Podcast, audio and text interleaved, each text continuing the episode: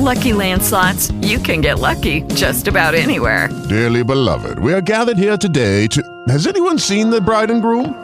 Sorry, sorry, we're here. We were getting lucky in the limo and we lost track of time.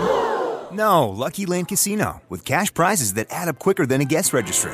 In that case, I pronounce you lucky. Play for free at LuckyLandSlots.com. Daily bonuses are waiting. No purchase necessary. Void were prohibited by law. 18 plus. Terms and conditions apply. See website for details. Buonasera agli ascoltatori, la verità alle 7. Allora, come preannunciato questa mattina durante la lettura dei giornali, eccoci al nostro appuntamento con Alessandro Rico, la verità panorama, che è già in collegamento. Buonasera caro Alessandro. Buonasera a te e buonasera a tutti i nostri cari ascoltatori e lettori. E Alessandro è una delle firme della verità che in tutto questo periodo, anche nelle settimane in cui il tema era eh, decisamente sparito dagli altri eh, quotidiani e del resto dell'informazione radiotelevisiva, ha invece tenuto viva la vicenda Covid eh, qualche volta eh, con notizie internazionali, qualche volta con i dati sull'extramortalità, qualche volta con i dati sugli effetti collaterali, oggi in questo caso a firma di Maddalena Loi, eh, con diciamo, tu, tu, tutta la, la, pioggia di questioni giudiziarie che hanno messo in discussione l'uno o l'altro aspetto dell'architettura normativa eh, eh, Speranza. Alessandro, eh, oggi pomeriggio la Commissione Affari Sociali della Camera ha votato il testo base della proposta di legge per l'istituzione della eh, commissione d'inchiesta. Poi la prossima settimana vedremo gli emendamenti. Tu che idea ti sei fatto? A che punto siamo? Che, che tipo di volontà politica scorgi? Guarda, per come si è messa la faccenda, direi che possiamo anche quasi rivendicare una piccola vittoria della verità. Eh perché la settimana scorsa, quando era saltato all'ultimo istante l'accordo in maggioranza, in particolare tra Fratelli d'Italia e la Lega sull'istituzione della commissione d'inchiesta, eh, noi avevamo fatto notare che non era una bella prova perché ci saremmo aspettati semmai tentativi di sabotaggio da parte dell'opposizione, invece in quel caso sembra che fosse stata la Lega a non gradire eh, nel testo base che era stato concordato né la parte sulle zone rosse né la parte sui vaccini. Mm, politicamente era anche comprensibile, le zone rosse chiaramente andavano a toccare la gestione soprattutto Fontana in Lombardia, eh, la questione vaccini comunque eh, riguardava non solo la Lega ma anche altri partiti presenti eh, nella commissione, cioè Forza Italia e il Terzo Polo, eh, che son, hanno fatto parte del governo Draghi e che invece oggi hanno votato a favore dell'istituzione della commissione d'inchiesta. Alla fine l'accordo più o meno è caduto su un punto di incontro, secondo me, più che accettabile, cioè è stato molto edulcorato il riferimento alle zone rosse, se non del tutto espunto, si, si parla di un'indagine sulle, mh, mm, eh, sulle dotazioni che lo Stato ha fornito alle regioni per affrontare l'emergenza pandemica, quindi diciamo, l'accento è stato spostato dal, dalla responsabilità eventualmente dei governatori a quella del governo centrale. Mentre sui vaccini devo dire che eh, salvo, fatto salvo appunto la necessità poi di procedere agli emendamenti come ricordavi tu, però il testo base già devo dire che è addirittura migliorativo rispetto alla precedente versione perché cita sia un'indagine sui contratti per le forniture sia un'indagine sulle autorizzazioni che sono state concesse eh, alla, all'utilizzo dei vaccini anche da parte eh, dell'EMA, eh, ma c'è pure una, un articoletto dedicato alla valutazione del rispetto dei diritti umani e delle libertà fondamentali nell'adozione e nell'applicazione delle misure di contenimento della pandemia. E dentro questa cosa evidentemente ci rientreranno pure l'obbligo vaccinale e l'imposizione del Green Pass. Quindi io direi che possiamo essere soddisfatti allo stato attuale. E allora, senti, prendiamo la strada dell'ottimismo. Diciamo che anche grazie alla forte sollecitazione della verità eh, si è eh, raggiunto un'intesa su un testo base ragionevole, poniamo che questo testo base ragionevole divenga effettivamente la, la, la, eh, il perimetro su cui la Commissione verrà istituita, incardinata, eccetera. Domanda, se dipendesse da te, se dovessi dare tu un suggerimento a chi poi gestirà politicamente la Commissione, come dovrebbe porsi la maggioranza rispetto a una cosa che è già scritta sui muri, cioè che l'attuale opposizione, figurarsi speranze, eh, diranno ah ma questa è una commissione politica, voi volete fare come la commissione Mitrochin, voi volete bastonare l'attuale minoranza, è, è scontato, è, sono già pronti a dirlo. Come si reagisce a questa, a questa impostazione? Guarda, si reagisce innanzitutto convocando la vera scienza, perché fino adesso noi abbiamo sentito sempre e soltanto una campana, che è quella dei cosiddetti esperti governativi, che poi abbiamo visto come si comportavano nella realtà, lo abbiamo visto per esempio dagli atti dell'inchiesta di Bergamo, è quello che diceva Magrini, che i contratti per i vaccini erano scritti per analfabeti con l'anello al naso e poi però in pubblico tutto rose e fiori le vaccinazioni, eh, quell'altro che diceva il CTS è una mafia, e quegli altri che si segretavano a vicenda i documenti sulla base dei quali prendere le decisioni, quelli che non avevano il piano pandemico, insomma, tutta, e quelli che andavano a raccontarci in televisione che col Green Pass non, non ci saremmo mai contagiati. Quindi, insomma, secondo me la prima cosa da fare è appoggiarsi a veri dati scientifici, per esempio non ignorare quel report di cui abbiamo parlato sulla verità l'altro giorno sui, sull'extra mortalità, eh, mh, prodotto da studiosi di statistica, rivisto dal dottor Donzelli della commissione medico-scientifica indipendente, cioè allargare almeno il perimetro degli scienziati coinvolti nell'analisi di questa faccenda, perché purtroppo è una cosa noi abbiamo visto, e non solo in Italia, ahimè, anche negli Stati Uniti per esempio, che è stata ascoltata una sola campana e che l'altra campana molto spesso è stata silenziata. Questo deve finire ed è la prima contromossa da fare. Dopodiché io ti aggiungo anche una mia considerazione eh, personale, prego. che la Commissione abbia un carattere politico è inevitabile, ma eh, perché certo. la pandemia è politica? Mi faceva ridere in questi giorni leggere i titoli dedicati al decreto di Biden. Alcuni titoli dicevano Biden pone fine alla pandemia. Eh, insomma, questo è eh, abbastanza, eh, no, è, è, è, rivelatore perché ti fa capire che la pandemia non è tanto una faccenda scientifica, è una faccenda politica. Una delle cose che disse giustamente Agamben, filosofo, all'inizio era un mito della sinistra, poi con le posizioni che ha preso durante la pandemia è diventato un reietto. Agamben una cosa giusta l'ha detta, secondo me. Cioè, lui dall'inizio ha detto attenzione perché la parola pandemia, e questa non è, passami il termine, una sega mentale da filologi, ma le parole hanno un peso e anche la loro etimologia ha un peso. Lui disse la parola, la parola pandemia ha carattere politico perché si riferisce non al popolo come unità biologica, no? come corpo fisico, ma al popolo come unità politica, il demos, e quindi è, già nella parola stessa che è insito il carattere politico della pandemia. L'abbiamo visto, molte delle cose che ci hanno venduto come scientifiche erano politiche. Allora è inevitabile che anche l'analisi retrospettiva sia un'analisi in parte politica. Senti, e visto che ci siamo incamminati sulla strada dell'ottimismo, percorriamone ancora un altro tratto. Allora, poniamo che effettivamente la Commissione parta nei termini positivi che tu descrivi, anche con la saggezza politica da parte di chi la guiderà e da parte della maggioranza di non farsi imbrigliare dalle eh, opposizioni e dalle loro posizioni prevedibili. Eh, poniamo che la Commissione faccia emergere sul passato una serie di questioni rilevanti e eh, che contemporaneamente questo precostituisca l'ipotesi che in futuro errori del genere non si ripetano. No, facciamo l'ipotesi la migliore possibile. Eh, ma come si concilierebbe questo con il permanere al loro posto? No, nulla di personale, eh, ma dei vari Brusaferro, delle altre figure. Cioè, eh, quanto più la Commissione dovesse fare bene il suo lavoro sul passato e sul futuro, eh, eh, tanto più in termini di opportunità politica griderebbe vendetta il permanere di alcune figure nei gangli decisivi dell'amministrazione sanitaria, o mi sbaglio?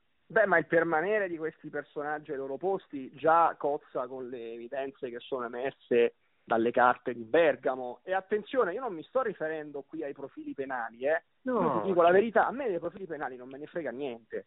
A me interessa eh, quello che emerge dal punto di vista tecnico, amministrativo e politico.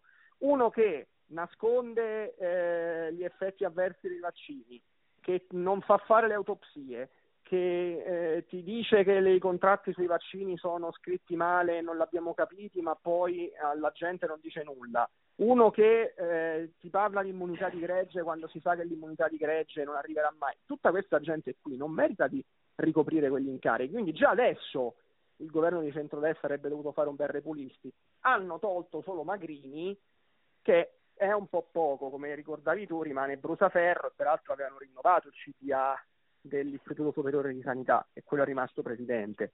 Mi pare che sia rimasto al suo posto anche Franco Locatelli.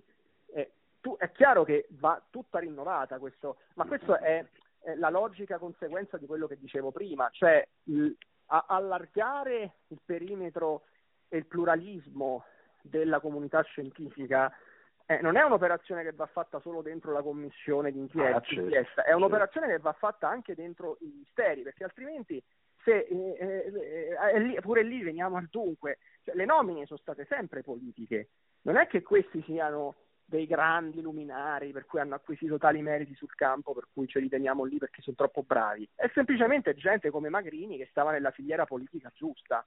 E allora a questo punto invece parliamo di scienza, parliamo di pluralismo, parliamo di vero confronto e allarghiamo un po' il perimetro.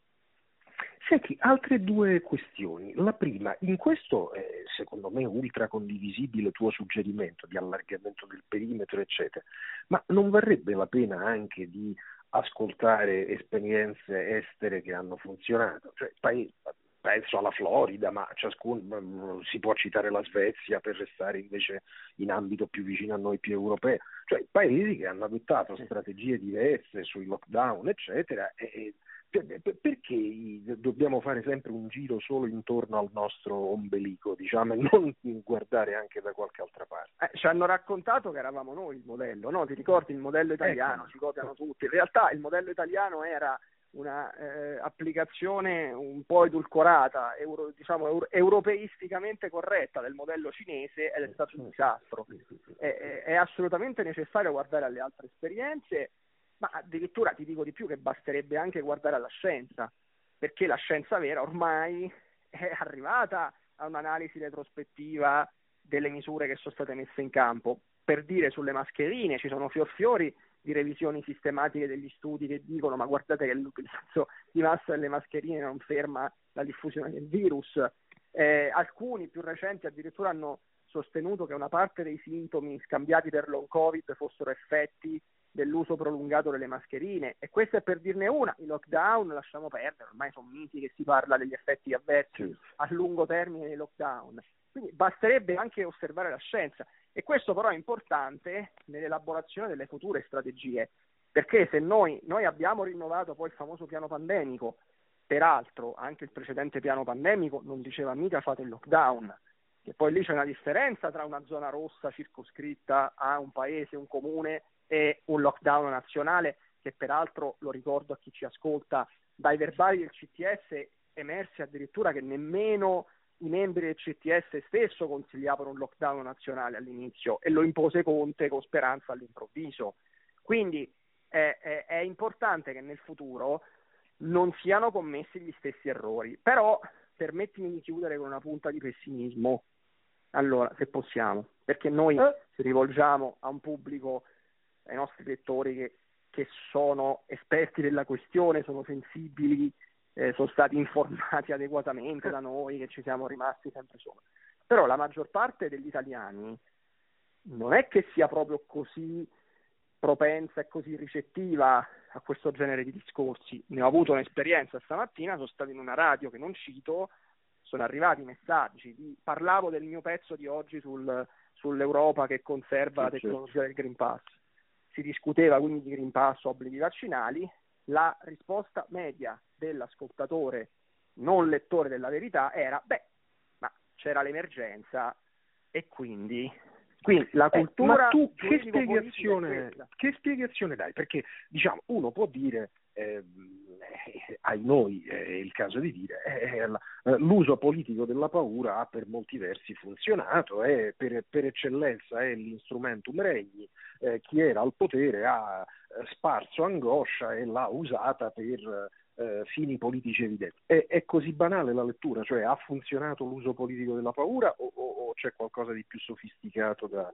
Un po, ta- un po' è tanto banale da portarci dietro a Machiavelli e Hobbes un po' è un po' leggermente più complessa, nel senso che la manipolazione dell'informazione, della comunicazione istituzionale, addirittura dei social, abbiamo visto con i Twitter files quello che succedeva, è stata talmente pervasiva che molte persone, e non tutte le persone, giustamente vanno lì a cercarsi le versioni alternative, le notizie di nicchia, le, le, le controletture, e molte persone semplicemente sono state bombardate da un messaggio a senso unico, sbagliato, ma a senso unico. E quando fai così a un certo punto diventa difficile, ma anche semplicemente per una esigenza di adeguamento a quello che dice il mainstream, non tu, a non tutti, come dicono a Roma, gli eregge di mettersi contro la massa, è chiaro che poi si cede e si dice, beh, vabbè, sai che c'è, eh, evidentemente ha ragione il governo, hanno ragione gli esperti, ha, ha ragione la televisione, come si diceva una avranno, ragio- avranno eh. ragione. Eh. Senti, eh, chiudiamo, poi vedremo quando sarà istituita, chi la guiderà.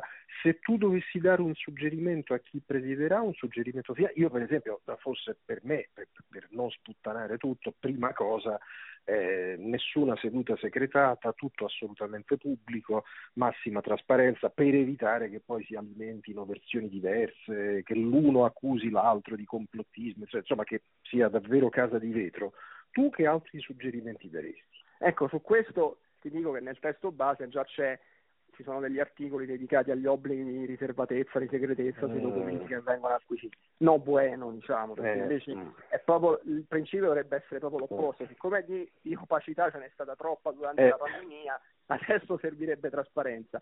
No, eh, non so, mi permetto di dire, magari ho visto che Italia Viva ha votato, il terzo polo ha, ha votato insieme al centrodestra per l'istituzione speriamo che poi il frutto di questa cosa non diventi diamo una presidenza a uno del terzo ah, polo, certo. perché se no poi diventa la commissione su Arcuri e Conte, che per carità va benissimo perché ne hanno fatti di pasticci, però io non vorrei che, che alla fine ne venga fuori che, che, Draghi e i migliori, i cosiddetti migliori, siano intoccabili, intangibili, eh, perché se no non chiudiamo tutto subito non stiamo nemmeno a perdere tempo.